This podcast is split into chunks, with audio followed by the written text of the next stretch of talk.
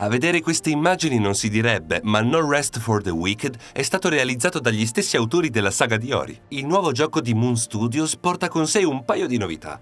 Il suo publisher è Private Division, non più Xbox Game Studios e poi abbandona la ricetta ludica dei suoi predecessori per abbracciare una struttura da action RPG con visuale isometrica. Lo scopo? Reinventare il genere, per citare testualmente gli autori. Seguiteci nel nostro video, ma prima iscrivetevi al canale per supportarci e restare sempre aggiornati sulle sorprese del mondo videoludico.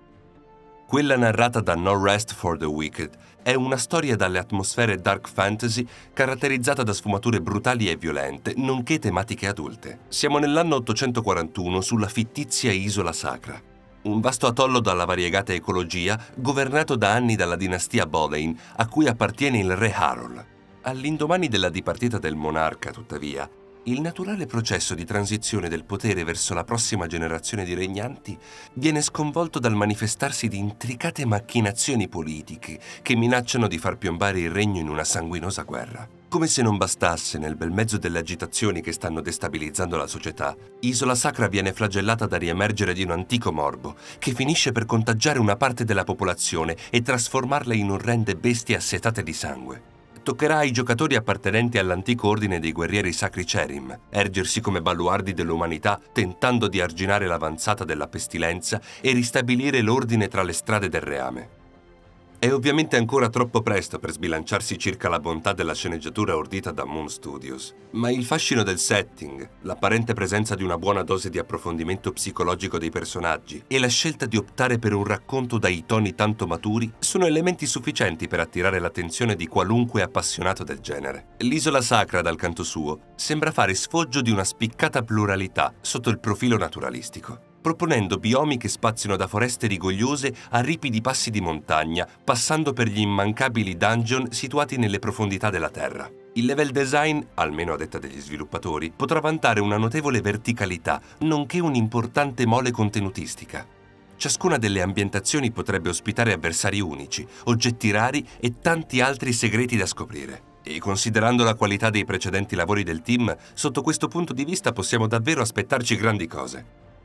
Per quanto il comparto narrativo di No Rest for the Wicked prometta fin da ora un racconto di buona fattura, è nel campo del gameplay che Moon Studios punta a dare il massimo. L'impostazione del gioco è quella di un action RPG con visuale isometrica, ma lo studio ha voluto porre particolare enfasi sulla pesantezza dei colpi, confezionando un sistema di combattimento che sembra promuovere un approccio ragionato alle battaglie e premia la precisione delle manovre di attacco e difesa. Tra schivate eseguite al momento giusto per evitare i poderosi assalti degli avversari, un'ampia selezione di armi e la presenza di tecniche elementali utili a infliggere danni notevoli agli antagonisti, il combat system di No Rest for the Wicked sembra avere tutte le carte in regola per garantire scontri tesi e impegnativi.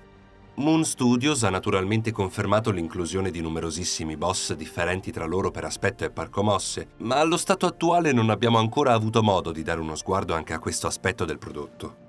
L'intera campagna, inoltre, può essere affrontata in una cooperativa online fino a 4 giocatori. In questo caso l'implementazione di un apparato di personalizzazione del proprio alter ego, magari fondato su un sistema di specializzazioni, potrebbe aggiungere ulteriore spessore e raffinatezza alla già piuttosto allettante ricetta imbastita dall'azienda viennese.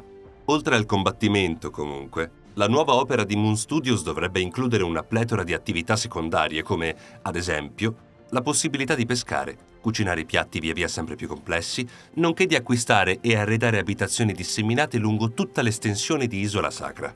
Sarà necessario valutare i meriti della parte ruolistica e il bilanciamento dell'anima action della produzione, ma in tutta sincerità non vediamo l'ora di saperne di più. L'impatto visivo del titolo è dotato di un magnetismo raro Guardando No Rest for the Wicked in azione si ha la sensazione di assistere a un dipinto che prende vita e si anima, coadiuvato da un sistema di illuminazione promettente. Anche le animazioni facciali dei protagonisti sembrano in grado di trasmettere efficacemente le loro emozioni, elemento essenziale per una buona riuscita di un titolo che fa di una trama accurata e articolata uno dei suoi principali cavalli di battaglia. La data di uscita del gioco non è ancora stata confermata, ma sappiamo che nel mese di marzo del prossimo anno Moon Studios e Private Division terranno un evento opportunamente nominato Wicked Inside, in cui verranno svelati gustosi dettagli aggiuntivi sul gioco.